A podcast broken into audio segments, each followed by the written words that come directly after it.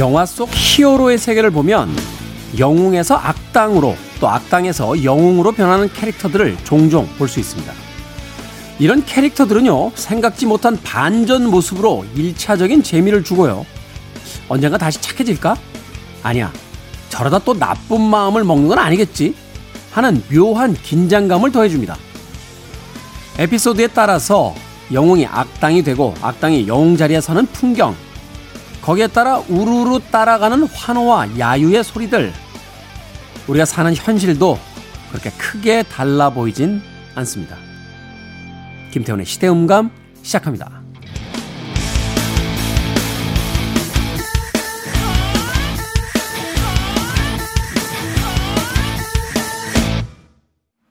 그래도 주말은 온다. 시대를 읽는 음악 감상의 시대음감 김태훈입니다. 악당이었다가 주인공이 되고 주인공이었다가 악당이 되고 어떤 영화가 있죠? 아 저는 기억나는 게 미드 중에 왕자의 게임이에요. 왕자의 게임. 제가 이제 감히 평을 좀 하자면 이게 아마 지금 8시즌까지 나와서 이제 완결이 된 걸로 알고 있는데 5시즌까지는 와 돌침대요. 돌침대. 별이 다섯 개. 별이 다섯 개. 네. 제 개인적인 평가로는 1시즌부터 5시즌까지는 걸작입니다. 네. 6시즌부터 별이 한 개씩 빠지기 시작해가지고요. 네. 마지막에는 이제 용두사미로 끝나긴 했습니다. 사실 이제 원작자의 소설이 다 끝나지 않았는데 드라마를 이제 제작하게 되면서 뒷부분의 이야기를 이제 드라마를 제작하는 사람들이 원작 소설에 없는 이야기를 만들다 보니까 밀도가 떨어졌다. 뭐 이런 변명들을 하는데요. 네. 돈을 그렇게 쏟아붓고 어떻게 아무튼 네. 제가 왜 5시즌까지 이 왕자의 게임이 걸작이라고 생각을 하냐면요. 아마 보신 분들은 아실 거예요. 시즌 1, 1에 1편에 나오는 주요 캐릭터 중에 두 명이 있습니다. 이게 라니스터 형제라는 그 두 명의 이제 형제들인데 한 명은 잘생긴 금발이에요. 키가 크고. 또 한 명은 키가 굉장히 작은 어 아주 악동 같은 동생입니다. 둘이 진짜 못됐어요. 시즌 1의 1편에서 아주 악행이란 악행은 둘이 다 저질러요. 그러니까 누가 봐도 악당이에요. 그리고 주인공들은 우리가 이미 딱 보는 순간, 아, 저 친구가 주인공이구나. 시즌 5가 딱 끝나는 상황이 되면 그 두 사람이 주인공이야. 그 악당들이. 그리고 우리가 악당의 어, 주인공이라고 믿었던 사람들은 어, 시즌 5까지 오지도 못해요. 예, 중간에 다 죽습니다. 아니, 스포일러인가? 근데 뭐 이 드라마 나온 지가 뭐 벌써 몇 년이 됐는데, 그죠? 그때 알았어요. 아, 인생에서 가장 흥미로운 게 악당이 영웅이 되고 영웅이 악당이 되는 이런 어떤 변화의 드라마구나. 근데 우리의 현실은 그렇지 않죠. 우리 편이었던 사람이 갑자기 저쪽 당에 가서 혹은 저쪽 당을 옹호하는 이야기를 책으로 내거나 신문에 칼럼을 쓰거나, 그죠? 뭐 이러면 이건 세상에 이런 역적도 역적이 없어요. 근데 또 저쪽에서 편을 들었던 사람이 우리 쪽으로 넘어오면 이 사람은 대단한 용기를 지닌 투사예요. 그리고 진짜 영웅인 거예요. 그 대표적인 게 그렇죠? 예, 정치권의 여러 어마 어, 인물들이 떠오를 겁니다. 이게 뭘까요? 어, 사실은 영웅과 악당이라는 기준은 우리의 주관적인 기준일 뿐이고 우리는 그냥 편을 가르고 있는 게 아닐까 하는 생각을 해봤습니다. 이런 아, 경우는 인간사의 모든 부분에 나타나는 것 같습니다. 예전에 그 바르셀로나라는 그 축구팀에 있었던 지네딘 지단이라는 프랑스 축구 선수가 연봉을 좀 더 주니까 레알 마드리드로 옮겨갔어요. 야, 그때 진짜 바르셀로나하고 마드리드 축구 경기 보면 하여튼 지단이 공을 잡을 때마다 바르, 마드리드는 막 열광하고요. 바르셀로나는 저런 나쁜 역적 같은 내 편과 네 편이 아닌 그 사람의 행동에 대한 것에 집중을 해봐야 되는 시기가 아닐까 하는 생각을 해봤습니다. 자, 김태원의 시대 음감, 시대 이슈들 새로운 시선과 음악으로 풀어봅니다. 토요일과 일요일 오후 2시 5분, 밤 10시 5분 하루 두 번 방송되고요. 팟캐스트로는 언제 어디서든 함께 하실 수 있습니다. 음악 듣습니다. 리사 스탠스필드, Change. If I I could change the way I live my life today, I wouldn't change a single thing. Cause if I changed my world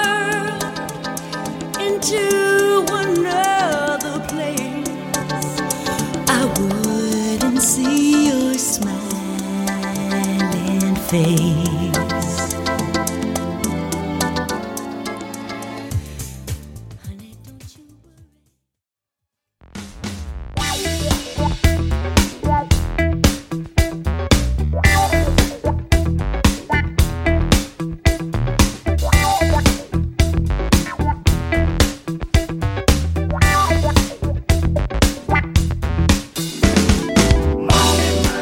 최근에 신사임당 실종 사건 이라고 들어보셨습니까? 시중에요. 5만원권 품귀 현상이 일어나고 있는데 한국은행이 5만원권 발행을 줄인 것도 아니고요. 오히려 작년 대비 더 늘렸답니다. 하지만 환수 비율이 고작 29.6%라고 합니다. 다들 5만원권 한두 장씩 가슴에 품고 계신 거죠? 우리 시대의 경제 이야기 돈의 감각. 경제 유튜브 크리에이터 슈카월드의 슈카 전석재 씨 나오셨습니다. 안녕하세요. 안녕하세요. 5만 원권 다 어디로 가는 겁니까? 제 주머니에 없는 건 확실한 것 같습니다. 저는 한 장 있습니다. 한 장. 이게 이제 고액권을 발매를 해야 된다. 자기앞수표 없애고 이제 10만 원 정도는 우리가 이제 지폐로 그냥 어, 네. 발행을 해도 되는 그런 경제 규모가 아니냐라는 이야기도 나오고 있는데 이래서 지금 정부 쪽에서 지금 그 고민이 있는 거잖아요. 이게 나오면 현금 뭉치로 어딘가에서 보관된 뒤에 혹시라도 그 바르지 않은 곳에 사용이 자꾸 될까봐. 아, 과거 5만 원권 발행될 때 비슷한 일을 많이 얘기하셨는데요. 그렇죠. 어둠의 돈으로 간다. 뭐 이런 얘기를 많이 하셨는데 뭐 실제로 5만 원권이 나와 보니까 뭐 우리의 실생활에 뭐 사용되는 사용돼서 좀 편리함을 주는 건 맞는 것 같고요. 다만 환수율이 30%가 안 되기 때문에 저도 좀 궁금한 감은 있습니다. 도대체 어디로 가는 건지. 어딘가에 있어요. 이게 보니까 이분들이 옛날에 사과 박스로 뭘 이렇게 날랐는데 요새는 조그만 박스 안에 다 들어가더라고요. 그 다섯 배로 줄어드니까 부피가. 그러니까 아무튼 네. 돈의 감각. 오늘 경제 이슈 어떤 이슈입니까? 예, 오늘은 시장을 뜨겁게 달구고 있는 이제 LG 화학의 분사 그리고 배터리 시장의 어떤 희망 이런 얘기를 잠깐 드릴까 합니다. 어제 잠깐 이야기했었죠. 네. LG 화학의 이제 분사, 이제 배터리가 이제 핵심 어떤 LG 화학의 이제 주력 종목인데 네. 이게 이제 자회사 형태로 분리돼서 나온다. 이래서 사실은 LG 화학의 그 주식을 가지고 있는 분들이 굉장히 좀 경노했던 그런 분위기가 있었는데 어떻습니까? 일단 LG 화학이 원래는 화학 업체죠. 그렇죠. 그래서 배터리 부분보다는 기존에 자기들이 했던 영역이 더 아직은 더 큰데요. 네. 하지만 그럼에도 불구하고 화학 쪽은 어느 정도 성장이 좀 마무리된 것 같으니까 성장 가능성이 높은 배터리를 보고 특히 이렇게 많은 개인 주, 주 들이 LG 화학에 돈을 넣고 LG 화학을 사고 투자를 하고 이래 이런 측면이 있습니다. 근데 그랬는데 갑자기 LG 화학이 이제 배터리 사업부를 떼서 따로 자회사로 분리한다고 하니까 좀좀 분노하는 거죠. 이 알맹이는 빼서 내 거에서 알맹이 빼서 뭐 딴 데 가는 게 아니냐. 이제 이런 식으로 좀 많이 생각을 하시거든요. 아, 그렇죠. 우리가 무슨 저 아파트 이렇게 구매를 하려고 갔더니 지하 상가에 어, 무료로 쓸 수 있는 골프장도 있고 뭐 수영장도 있고 헬스장도 있고 이런 거 다 이제 입주하시면 입주민들에게 다 혜택이 돌아갑니다라고 해서 입주를 딱 했더니 밑에 골프장과 체육관과 수영장은 따로 분리해서 예? 저 옆 동네 분들이 와서 여기 운영할 겁니다. 물론 우리가 좀 사용을 할 수 있습니다만 뭐 이렇게 가는 거잖아요 지금. 당연히 분노하죠. 이게 약간 의견이 약간 갈리는데요. 예를 들어서 거의 대부분의 전문가, 애널리스트 분들이죠. 전문가들은 기업 가치에 있어서는 호재다라고 얘기를 많이 하고 있습니다. 어떤 면에서 그렇습니까? 그것도 약간 이해를 하셔야 되는데요. 이 배터리 부분을 분리하다 보니까 이 배터리 부분에 대해서만 집중적으로 투자를 받거나 이 부분이 따로 상장을 하게 되면 따로 평가를 받지 않겠습니까? 네. 그럼 어떤 회사 안에 있는 것보다 밖으로 뺐을 때 이 평가를 더 높게 해줄 수 있다. 그러니까 한마디로 전체 파이로 보면은 커지는 효과가 있다. 이런 말을 하는 거거든요. 이런 거군요. 그러니까 야, 우리가 이제 축구팀 하나 사는데 여기 메시 있잖아, 메시. 바르셀로나에 메시 있잖아. 그리고 수아레즈 있잖아. 수아레즈 뭐 다른 팀으로 지금 간다. ATM으로 간다고 뭐 결정이 됐습니다만. 그러니까 바르셀로나 사라고 했을 때, 아, 다른 선수들은 별로 마음에 안 드는데, 그또이 두 사람이 있으니까 좋아. 이거 우리가 천억에 살게. 네. 대신 다른 선수들이 떨어지니까 니들은 천오백억 불렀지만 우리 천억까지 하자. 네. 산 건데 근데 이 상황에서 이, 이 슈퍼스타 두 명을 떼서 다른 팀을 하나 만들겠다라고 하면 어 그래? 그 두 선수만 따로 나와? 그러면 그거는 우리가 크게 가격을 쳐줄 수 있어. 이렇게 되는 거군요. 예. 기업 가치는 재평가를 받을 수 있으니까 호재다라고 얘기를 하는 건데 문제는 우리 개인 주주들 입장에서는 기업 가치라는 측면에서는 장기적으로 호재인 거는 알겠는데 지금 당장 방금 얘기하신 그 바르셀로나 팀 입장에서는 그 중요한 부분이 떨어져서 물론 지분 구조는 그대로 유지가 됩니다. 지분 구조는 유지가 되지만 다른 자회사로 나와 버리면 이 자회사가 가격이 막 오를 때 모회사의 주식 주가는 좀 덜 오르지 않겠냐 이런 걱정을 많이 하는 거거든요. 사람들 심리가 아무래도 그냥 자회사 쪽으로 다 집중되고 모회사 쪽의 주식 쪽은 조금 한산해지니까 쉽게 해서 수요가 좀 떨어지니까 이 가격도 좀 그렇게 많이 오르지 않지 않겠느냐. 과거에 예를 들면 삼성물산 같은 경우가 삼성전자나 삼성바이오로직스 주식을 굉장히 많이 들고 있습니다. 그럼 삼성전자와 삼성바이오로직스 주가는 계속 올라가는데 네. 이 지분을 많이 들고 있는 삼성물산의 주가는 의외로 많이 안 올랐거든요. 음. 어, 지분을 이렇게 많이 들고 있는데 자, 이 자회사는 아니지만 지분을 많이 들고 있는 회사가 올라가면 회사의 가치가 오르는 것은 분명한 사실인데 그렇죠. 이게 주가에 잘 반영이 안 되는 측면이 있었어요. 음. 이게 소위 뭐 지주회사의 할인율 뭐 이런 표현을 많이 쓰는데 할인을 좀 많이 받는 경향이 있거든요.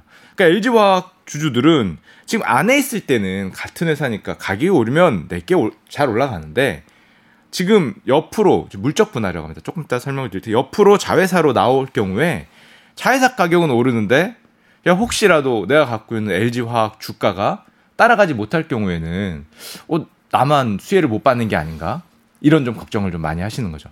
그렇죠. 이게 그 손해 보는 것들보다 내 옆집이 나보다 돈 더 벌면 그 배 아픈 게 사람들 기본적인 속성인데 단지 그 뭐 그런 이유뿐만이 아니라 할지라도 LG 화학 쪽의 주식을 가지고 있는 분들은 아무래도 그 자신들의 가장 코어적인 핵심적인 기술을 가진 회사가 분사한다. 이거는 사실 그렇게 좋게 받아들이지는 쉽지 않을 것 같은데.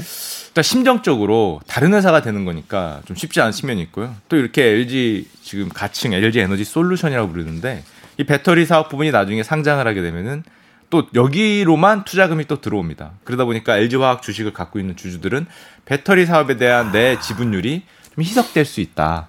그럴 수 있겠네요. LG 화학 안에 있을 때는 그 배터리를 보고서 LG 화학 쪽에도 들어올 수 있었던 투자금이 이 회사가 떨어져 나가면 배터리 쪽으로 투자금을 넣지 누가 LG 화학에다 넣겠냐 이런 이런 이런, 이런 셈법들이 이제 나오게 되는 거군요. 예, 근데 이제 사실은 뭐 애널리스트와 같이 전문가적 입장에서는 그 자회사의 가치가 오르면 모회사의 가치도 당연히 오른다. 이게 사실 이론적으로 맞거든요. 이론적으로는 맞는데 현실적으로 보니까 시장에 반영이 잘 안 된다. 반영이 잘 안 되거나 좀 늦게 되거나 음. 천천히 되거나 근데 이러다 보니까 좀 불만이 있는 거예요. 아, 그러면은 LG 화학 기업 LG 화학이라는 기업 전체 입장에서 얘네 가치를 올리려면 분사를 해야겠는데 그러면은 그런 안 좋은 점 있으면 어떻게 하면 좋겠냐? 그럼 개인 주주들은 뭐를 주장하냐면은 분할은 물적 분할과 인적 분할이라는 게 있습니다. 기업 분할을 할 때. 네. 방금 전에 자회사로 내리는 거는 우리가 물적 물적 분할이라고 분할. 하고요. 인적 분할이라는 건 뭐냐면은 회사를 아예 나눠서 예를 들면 이제 제가 LG화학 주, 주식에 주식을 10주 들고 있다 그러면 물적 분할하면은 그냥 10주를 들고 있는 겁니다. LG화학 아래 LG에너지 솔루션이 자회사로 들어가는 거죠. 근데 그게 아니라 인적 분할하면은 내 10주를 LG화학 주식 7주, LG 그 배터리, LG 에너지 솔루션 주식 3주 이렇게 나눠서 새로운 회사 주식도 나한테 주는 거를 아. 인적 분할이라고 하는 병렬로 가는 거죠 옆으로. 그러니까 뭉퉁그려서 우리가 그러니까 자 그 마트 어 이거 사세요 하면 이제 주식을 열주로 마트를 딱 사가지고 있었는데 그중에서 가장 인기 있는 컵라면 파트를 우리가 나눠서 옆에 따로 이제 매대를 만듭니다. 그러면은 그냥 마트 열주를 가지고 있는 게 아니라 어 그러면 음료수 한 주로 하고 소세지 두 주로 한 다음에 제일 많이 팔리는 저 컵라면은 나머지 일곱 주로 해서 이거 다 나눠서 줘 이렇게 되는 거군요. 네, 주식을 나눠서 주는 거예요. 그렇게 되면은 기존 LG 화학 주식 주주들은 그 비율에 따라서 LG 화학 주식도 갖고 새롭게 된 회사 주식도 갖고. 갖고 이렇게 되면 이제 기존 주주 입장에서는 오 새로운 주사 새로운 회사의 주주 주식도 나한테 왔으니까 괜찮지 않냐 인적 분할을 해달라 이거를 개인 주주들은 많이 얘기를 하는 거죠. 근데 안 해주는 거군요. 지금. 근데 이제 그렇게 못 간 겁니다. 이번에 물적 분할로 가면서 개인 주주들이 굉장히 좀 분노를 하신 건데 네. 뭐 전문가들 얘기에 따르면은 사실은 물적 분할도 인적 분할과 똑같이 기업 가치에는 별다른 영향이 없는데 주가에 좀 반영이 못 된다는 측면이 있는 거고요. 제 개인적인 생각인데 인적 분할 하게 되면 약간 어려움도 있습니다. 가치 판단을 어떻게 할 거냐, 이게 비율을 어떻게 나눌 비율을 거냐. 어떻게 정할 거냐도 굉장히 큰 어려움이 있고 이거 잘못 정하면은 아마 소송으로 나올 수도 있는 이제 그런 위험도 있고 또 우리 개인 주주들 같은 경우에는 이렇게 나눠주면은 LG화학에 대해서는 잘 모르니까 LG화학도 사실은 배터리 부분을 뺀 나머지 부분도 굉장히 성장성이 있거든요. 네. 성장성이 있고 좋은 측면이 있는데 이거는 잘 뭐 모르시거나 아니면 이쪽에 대해서 관심이 적기 때문에 LG화학 주주는 다 주식은 다 팔아버리고 LG 솔루션 주식만 들고 갈 가능성이 꽤 있지 않습니까? 단기적으로. 그럼 LG화학 주식은 단기적으로 매물이 많이 떨어지는. 나오면서 쇼크를 받을 수도 있겠죠. 주가 하락이 있을 수도 있기 때문에 뭐 기존의 LG화학의 화학 쪽을 보고 들어왔던 뭐 많은 투자자들은 오히려 물론 장기적으로는 LG 솔루션이 올라가면서 따라가겠지만 단기적으로는 또 안 좋을 수도 있다. 뭐 이런 생각도 하는 거고요. 또 조금 복잡하게 들어가면 이제 약간 지- 지배구조적인 문제도 있기 때문에 기업 입장에서는 뭐 어쨌건 기업 가치가 같이 올라가니까 물적 분할을 결정을 했는데 아 주가라는 측면에서 영향을 받으면서 이제 개인 주주들의 불만이 굉장히 커지는 거죠. LG화학의 배터리에 대한 이야기 하고 있는데요. 어, 최근에 가장 화제가 됐던 뉴스가 있습니다. 이 테슬라가 배터리 데이를 열면서 뭔가 시장을 흔들 만큼의 그 기술 어떤에 대한 측면에서의 발표가 있을 거다라고 해서 많은 기대를 모았는데 생각보다 별게 없었어요. 아, 저도 열심히 봤는데요. 네. 뭐가 나오지 않을까 해서 열심히 봤는데 네. 나오긴 나왔는데 생각보다 말씀하신 대로 우리를 놀라게 할 만한 뉴스가 별로 없었습니다. 뉴스를 요약해 보면 이런 거더라고요. 조금 더 저렴하게 공급하겠습니다. 열심히 하겠습니다. 그래서 그냥 들어, 들어가는 경우가 됐던데. 제 개인적으로는 가장 인상적이었던 거는 곧 한 달 내로 자율주행 차를 선보이겠다. 완벽한 자율주행 차- 자동차를 선보이겠다. 이런 얘기를 했거든요. 그 얘기 뭐몇 달 전부터 했잖아요. 몇 년 전부터 했잖아요. 뭐그 얘기 항상 했기 때문에 뭐 과연 나올 수 있을까 이런 궁금증은 했는데 자율주행차는 자율주행차고 배터리에 대한 얘기가 추가로 나왔어야 되는데 가격을 낮춘 조금 저렴한 배터리를 많이 생산하겠다 이 정도에 그쳤거든요. 우리가 기대했던 거는 정말 새로운 차원의 배터리. 지금까지에 비해서 뭔가 한 단계 아니면 두 단계 이상 점프한 새로운 배터리를 기대했는데 뭐 이런 거잖아요. 그러니까 2분 고속 충전됩니다. 아니면 무게가 절반으로 떨어졌고 가격은 10분의 1입니다. 뭐 이 정도 파격적인 뭐가 있었어야 되는데. 예, 아니면 뭐 차세대 배터리다. 아예 뭐 들어가는 뭐를 바꿨다. 우리가 흔히 뭐 전고체 배터리 이런 표현 많이 쓰지 않습니까? 네. 뭐 이런 거에 대한 어떤 힌트라든지 계획이라든지 아니면 실물을 보여준다든지 이런 충격적인 장면을 기대를 했는데 뭐 말씀하신 대로 싸게 만들어서 열심히 팔겠습니다. 발표를 하면서 좀 배터리 시장이 전체적으로 아 아직은 좀 시간이 좀 필요하구나 이런 어떤 의심을 받으면서 전체적으로 조정이 좀 나오고 있는 그런 상황입니다. 테슬라 이번 발표가 LG화학에 영향을 준 게 있습니까? 있습니다. 어떤 겁니까? 일단 배터리 사업 전체로 보면은 이게 의견이 약간 갈리는데요. 시기가 늦춰졌다는 측면에서는 약간 악재로 받아들일 수 있을 것 같고요. 배터리 전체 산업에 대해서는 이제 실망감이 좀 생기게 되니까. 네. 앞으로 굉장히 빠른 속도로 진행이 될 줄 알았는데 테슬라를 보니까 야, 조금은 더 시간이 필요하겠구나. 이러면 아무래도 배터리 사업 전체에 대한 기대감이 조금 식을 수가 있는 거고 반대로 얘기하면 테슬라가 압도적으로 치고 나오는 모습을 못 보였기 때문에 뭐 우리나라가 글로벌 배터리 강국이지 않습니까? 야 우리나라의 지위는 좀 굳건하겠다 하는 걸 보아하니 뭐 LG 화학이나 SK나 삼성 SDI를 따라가기는 어, 테슬라도 쉽지 않구나. 그 우리가 아직도 지배율은 그대로 유지하겠다. 이런 측면에서는 또 호재로 볼 수 있고요. 어렵습니다. 아, 여기서 보면 저렇고 저기서 보면 이렇고 마치 똑같은 산인데 예, 등산 루트가 다를 때마다 산의 모습이 달라지듯이 예, 주식시장 결코 쉽지 않습니다. 그래서 전문가 네, 슈카와 함께 예, 경제 동향에 대한 이야기 네, 토요일에 이어서 일요일도 어, 이야기하고 있습니다.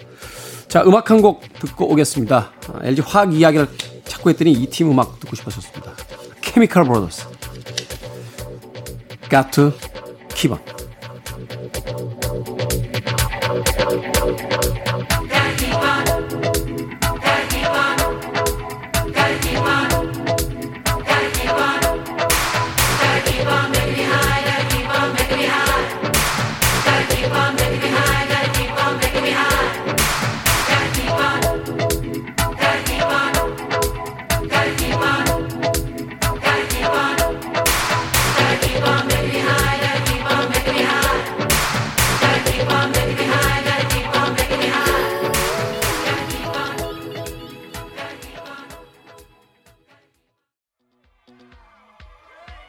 화학 형제의 Gotta Keep On, 네, Got to Keep On 듣고 오셨습니다. 음악 듣는 동안 좀 우울해졌어요. 어, 사실은 작년 이맘때, 작년 여름이었죠. 부산에서 이 케미칼 브라더스 공연을 봤거든요. 그때만 해도 코로나가 아, 등장하기 전이라 막 사람들과 공중공중 뛰면서 여름밤에 콘서트를 야외에서 즐겼던 그런 기억이 있는데 아, 코로나 생각하니까 또 화가 나네. 어디 좀 보이면 때려줄 수도 없고. 자, 김태현의 시대음감, 우리 시대의 경제 이야기, 돈의 감각, 경제 유튜브 채널, 슈카월드의 슈카, 전석재 씨와 함께하고 있습니다. 자, LG 화학과 배터리 산업에 대한, 어, 이야기 나눴는데, 다음 경제 이슈는 어떤 겁니까? 예, 최근에 우리나라하고도 가장 밀접한 영향을 갖고 있는 이슈 하나 가져왔는데요. 이 반도체 시장이 굉장히 크게 움직이고 있는 게 2020년 전체에 어떻게 보면 화두로 볼 수 있습니다. 반도체 시장. 네. 이것도 우리나라가 세계 최고 아닙니까? 메모리 반도체에서는 세계 최고죠. 이 비메모리 반도체에서는 아직은 거기까지 못 올라갔는데 네. 아마 뭐 비메모리가 대만 쪽에 이렇게 강세가 있다고. 우리- 예, 대만이 엄청난 강세국입니다. 사실은 네. 비메모리 그러면은 여러 가지를 다 포함한 걸 비메모리라고 하는데요. 메모리가 아닌 걸 다 비메모리라고 하다 보니까 대만이 이 반도체 제작, 제조 쪽에서 오, 세계 1등을 달리고 있습니다. 음. TSMC라는 워낙 유명한 회사가 있는데 지금 삼성전자하고 1, 2위 싸움을 하고 있지 않습니까? 두 사실상 두 회사만 싸우고 있다 이렇게 보시면 될 것 같아요. 아, 그러니까 뭐 전 세계의 싸움이다라고 하지만 사실은 삼성하고 대만의 싸움이다. 그게 그럴 수밖에 없는 게 과거에는 반도체를 많은 회사들이 제조를 했습니다. 네. 비교적 그게 난이도가 뭐 높긴 했지만은 지금처럼 이렇게 심하진 않았거든요. 근데 지금 워낙 미세 공정으로 가다 보니까 이제 축적된 기술이 없으면 이제 아예 진입 자체가 안 되는군요. 진입 자체도 안 되고 지금은 정말 한 개, 한 개, 한 개를 넘어서까지 작아지고 또 작아지고 이거를 또 어떻게 집적하고 이렇게 넘어가다 보니까 한 단계 진행할 때마다 돈이 너무 많이 들어가는 거예요. 인텔 같은 경우가 반도체 제조를 사실상 뭐 반쯤 포기 선언을 했는데 선언을 한 이유도 기술도 기술인데 한 단계 내려갈 때마다 돈을 너무 많이 투자해야 되니까 음. 처음에는 뭐 한 반도체 공장 라인을 세우는데 10조, 20조가 들어가는 거를 그거를 해야겠냐. 인텔은 이런 생각을 했는데 그거를 하는 나라가 있었던 거죠. 그러니까. 그게 그때 이제 대만과 격차가 벌어진 거군요. 그때 격차가 벌어지면서 어 이제 못 따라가는 겁니다. 또 지금 뭐 삼성전자와 대만은 둘이 서로 이기겠다고 그 정말 믿기지 않을 돈을 번 돈을 거의 다 투자하면서 점점 점점 미세 공정으로 가니까 이제 둘을 제외한 나머지는 아예 감히 범접할 수 없을 정도로 벌어지고 있는 상황이고요. 약간 치킨 게임처럼 되는 거 아닙니까? 둘이 달리다가 이제 한 사람만 살아남고 하나는 낭떠러기로 떨어지는 게 아닌가. 어, 그럴 수도 있습니다. 옆에서 보면은 정말 좀 이게 넘쳐 흐른다를 넘어서 야 과하다 싶을 정도로 경쟁이 세게 붙고 있는 거고. 근데 그게 그럴 수밖에 없는 게 반도체 제조를 사실상 두 개 회사 물론 조금 회사도 있지만 대표적인 두 개 회사가 거의 독점을 하다 보니까 근데 반도체는 앞으로 시장이 점점 커지지 않겠습니까? 점점 더 커지겠죠. 디지털 문명이 인제 시작인데 사실은. 누가 보더라도 커질 시장에 설계하는 기업들은 꽤 많은데 그거를 소화해 줄 수 있는 기업이 두 개밖에 없으니까 정말 매력적인 시장이니까 이 기업 둘이 뭐 지금 심지어는 와. 뭐 새로 스타트업으로 반도체 제조하겠다 이럴 수 있는 상황이 아니니까. 아닙니다. 반도체 제조는 정말 많은 돈과 거의 국가적 수준의 투자가 필요하기 때문에 지금 아마 제가 개인적으로 느끼기에 우리 반도체 삼성전자나 아니면 하이닉스가 공장에 투자하는 투자금이 우리나라 전체 투자금의 거의 대부분을 차지할 정도로 굉장히 크기 때문에 나라 전체에 어떻게 보면은 미래 경제적 부득화, 즉 반도체 시장에 달렸다 그렇게 봐도 과언이 아닌 것 같습니다. 아니 근데 그렇게 굳건하게 두 개의 기업, 두 개의 나라가 반도체 시장을 양분하고 있는데 이게 왜 지각 변동이 생기는 겁니까? 일단 제조 측면에서 이 삼성전자와 TSMC가 이렇게 치고 나가는 것도 2019년에서 2020년에 생긴 현상이고요. 네. 과거에는 앞서 말씀드렸지만 뭐 인텔도 그렇고 제조를 같이 하는 회사들이 꽤 있었어요. 근데 이제는 다 떨어져 나가는 거죠. 더 이상 견디지 못하고 그 경쟁과 그 투자금을 견디지 못하고 다 떨어져 나가서 제조가 두 회사의 어떤 싸움으로 가는 것도 새로운 시장이 형성되는 걸 볼 수 있고 또 최근에 보면은 인텔이 굉장히 흔들리고 있습니다. 인텔.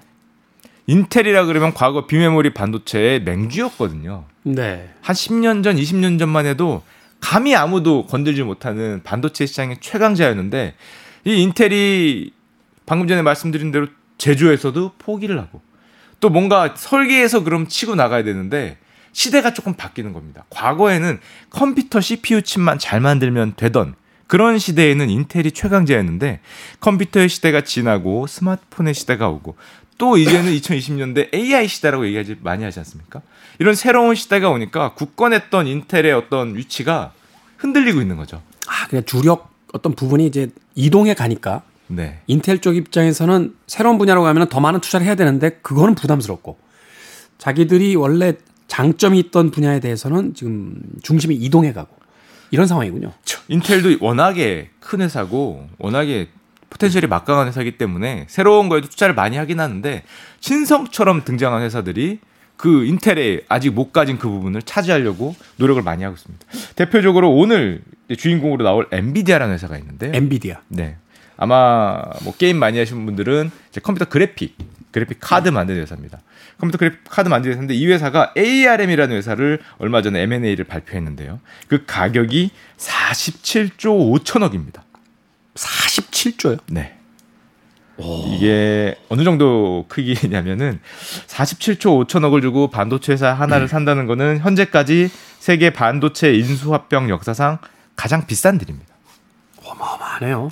어마어마한 돈을 넣는다고 할 수 있는데 일단 ARM이라는 회사는 뭐 뭐를 하는 회사냐면은 기본적으로 반도체 칩을 설계하는 회사한테 그 설계에 들어가는 어떤 기본적인 이 아키텍처라고 부르는데 기본적인 또 도면을 제공하는 회사거든요. 설계하는 회사한테 설계의 도면을 제공하는 회사가 ARM이라고 할 수 있는데 이 ARM이 그 파워가 있는 쪽이 스마트폰입니다. 스마트폰. 네. 우리가 스마트폰에 들어가는 이제 스마트폰의 그 두뇌라고 할 수 있는 스마트폰 안에 CPU는 거의 대부분 거의 90% 이상 ARM이 갖고 있다고 보면 되거든요. 가장 기본적인 기술을. 그러니까 엔비디아 입장에서는 인텔을 따라잡고 싶은데 컴퓨터 CPU 시장에서는 좀 어려울 것 같고 다만 시장 구도가 이제 컴퓨터에서 스마트폰으로 오니까 스마트폰 시장이 어떻게 보면 최강자라고 할 수 있는 ARM을 사게 되는 거죠. 이게 원래 가지고 있던 사람이 누군데 이번에 이제 어떤 이유 때문에 매각을 하게 되는 겁니까? 이게 원래 가지고 있던 사람은 과거 2016년에 우리가 흔히 아는 손정희, 일본의 손정희 회장 소프트뱅크의 손정희. 소프트뱅크 손정희. 아, 이분이 사셨습니다. 그 당시에도 엄청나게 비싸고 한 35조에서 40조 원 사이에 돈을 주고 샀거든요. 네. 무려 4년 전에. 그때 당시에 글로벌 뉴스의 언론들이 야, 너무 비싸다. 상상도 못할 30조, 40조의 돈을 주고 회사를 사냐 그랬는데 이 손정희 아저씨가 그때 너무 싸게 사서 기쁘다. 나는 춤을 추고 싶다. 그런 얘기를 많이 했어요. 그런 건 이제, 저 언론 플레이 하신 것 같고. 그 당시에는 뭐 100년을 보고 샀다. 뭐 미래를 보고 샀다 그랬는데 그 4년 만에 파셨거든요. 어, 근데 엄청 버셨네요. 4년 만에 팔았는데 지금 거의 뭐 10조 원 가까이 한 9조 와. 정도의 차익을 남겼습니다. 그러니까 손정희 아저씨 말 중에서 가장 확실했던 거는 그 싸게 사서 춤을 추고 싶다 그러셨는데 그건 정말 맞는 말 같아요. 10조를 4년 만에 4년 4년 전 2년 정도 벌고 2년을 까먹었거든요. 그러니까 지금 와, 10조 4년 만에. 근데 왜 팔은 거예요? 일단 이 소프트뱅크가 투자했던 많은 기업들 중에서 뭐 우버라든지 아니면은 요즘에 위어크라든지 이런 기업들이 주가가 많이 하락하면서 지금 좀 힘들죠? 특히 위어크 쪽이 좀 많이 어렵지 않습니까? 그동안 많은 돈을 투자했더니 손실이 많이 나다 보니까 투자자들이 아무래도 불만이 좀 있었겠죠. 이렇게 손실이 커지면 어떡하냐. 또 코로나로 인해서 생각했던 것보다 기업의 발전이 좀 다들 더디다. 느려졌고. 그러다 보니까 아마 자금적 압박을 받은 게 아닌가? 이런 생각을 좀 많이 하고 있습니다. 어찌됐건 이렇게 이제 새롭게 예편, 재편되고 있는 반도체 시장인데 엔비디아가 ARM이라는 이제 회사를 이제 인수합병했다. 이 결과가 네. 한국의 뭐 삼성전자나 하이닉스 같은 그 반도체 기업들이 있는데 시장을 어떻게 이제 변화시킬지 이게 지금 핵심이잖아요. 아, 영향을 많이 미칠 걸로 생각을 하고 있는데요.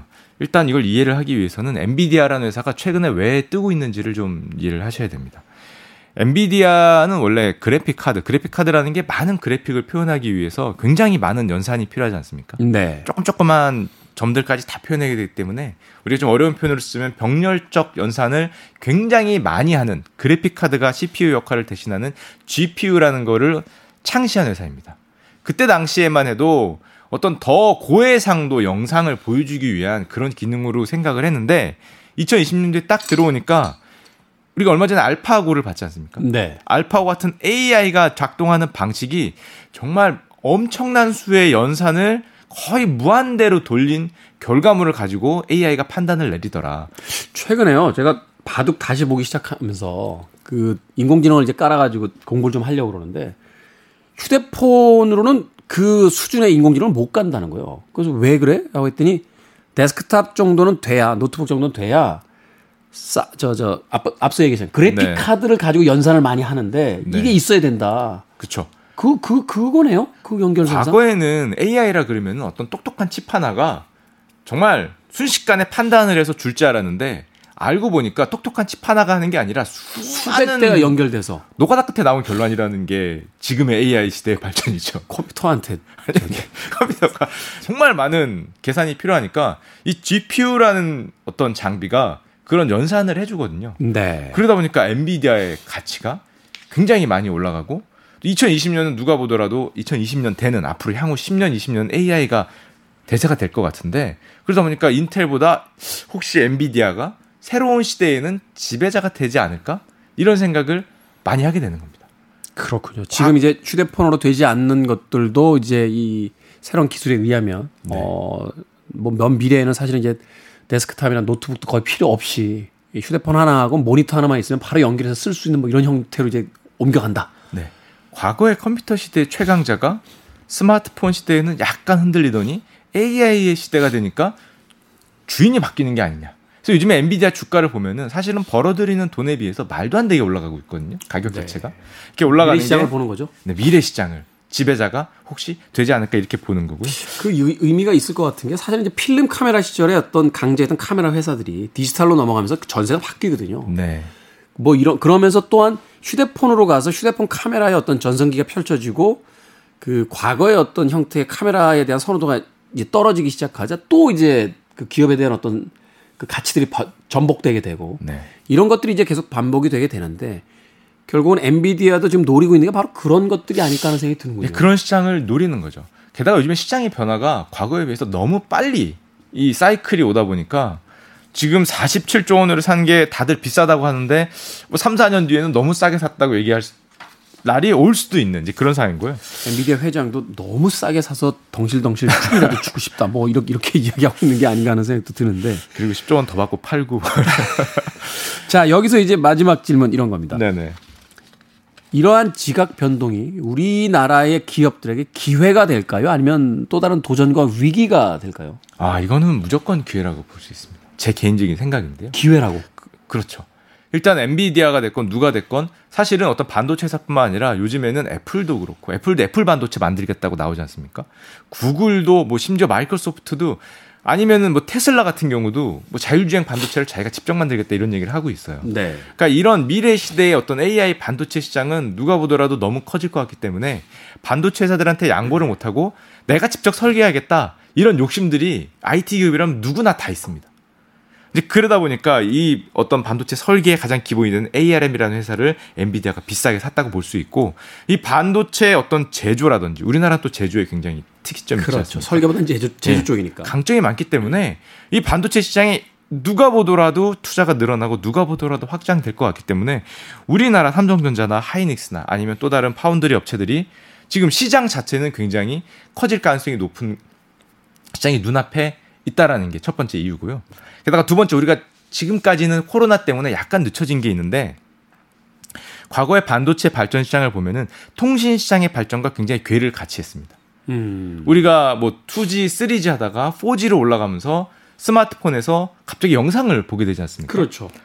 불과 몇 년 전까지만 생각하면은 스마트폰에서 동영상이 돌아가던 시절이 그렇게 오래 안 됐어요. 스마트폰 나온 게 자체가 얼마 안 됐어요. 스마트폰이라는 게 등장한 것도 사실 10년밖에 안 됐어요. 10년밖에 안 됐으니까. 네. 처음 등장했을 때는 가까스로 인터넷이 켜지는 정도고 그것도 돈 많이 나올까봐 스티브 잡스 왜 시연 행사에서도 버벅거리잖아요. 휴대폰.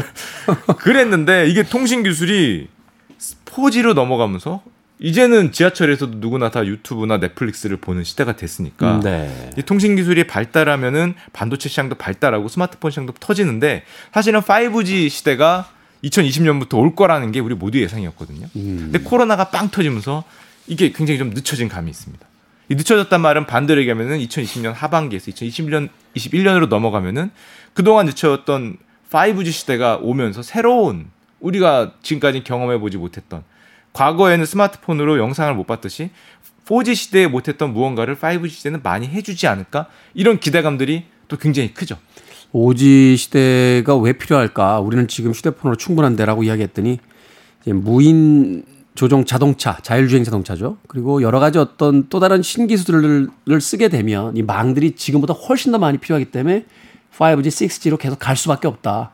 그러니까 이 모바일을 쓰는 음, 기구들이 기계들이 더 많아질수록 이 망 사업은 점점 더 커질 것이다. 그 이야기를 하는데 결국 그게 우리나라 기업들에게 기, 기회가 될 수 있다. 아 기회죠. 당연히 기회라고 볼 수 있고요. 이, 이런 경우가 우리 흔히 반도체가 큰 사이클을 가진 산업이다. 반도체 뭐 great cycle 이런 표현 쓰지 않습니까? 특히 디램 같은 경우에 이런 게 올 때마다 예를 들면 스마트폰이 등장하면은 커다란 기회가 오고요. 서버가 또 커질 때 또 기회가 오고 5G 같은 거가 커질 때 기회가 오고 이런 식으로 사이클을 가지는 사업인데 어, 통신 기술이 한 단계 발전하면은 당연히 큰 기회라고 볼 수 있습니다. 삼성전자와 하이닉스의 주가가 지금 높다라고 생각하는데 더 높아질 수 있다라고 전망해 주시는 거죠. 어, 물론 당연히 길게 보면은 제 개인적인 생각으로는 올라갈 수 있는 포텐셜은 굉장히 높다라고 생각을 하고요. 다만 최근에 하이닉스 주가가 좀 좋지 않은 거는 이 D램 가격이 조정을 좀 많이 받고 있습니다. 우리가 주력으로 삼고 있는 메모리 가격이 조정을 많이 받고 있는데 이유는 여러 가지가 있습니다.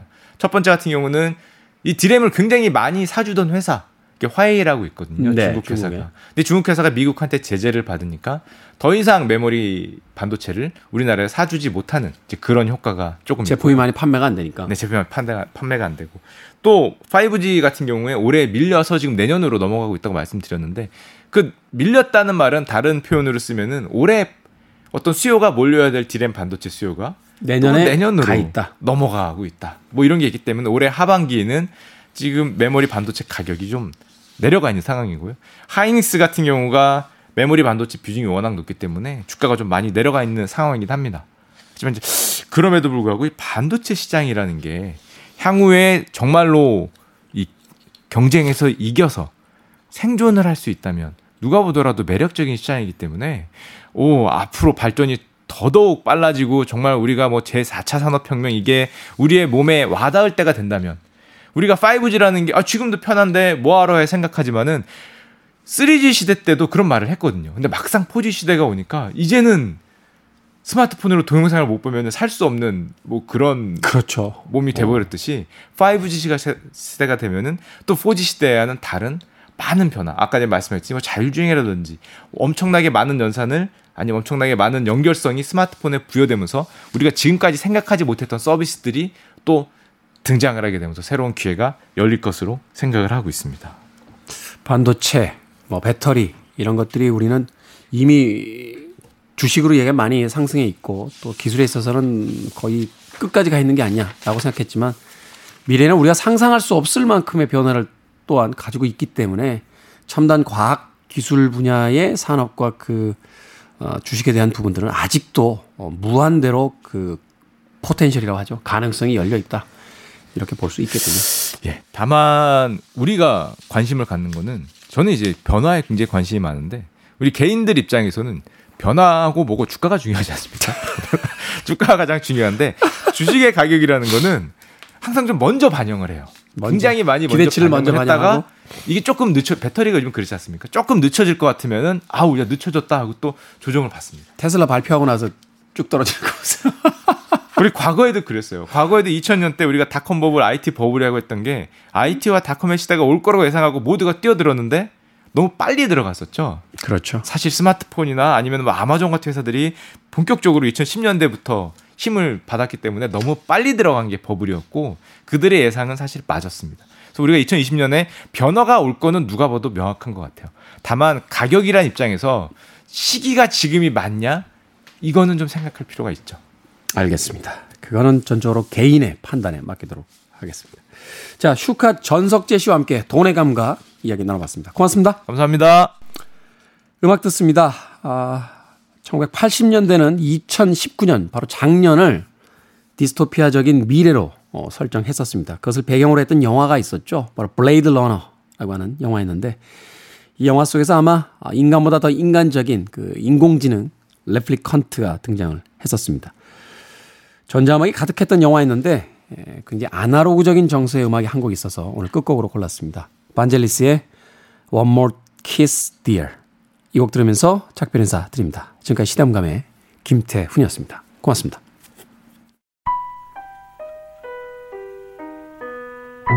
One more kiss, dear. One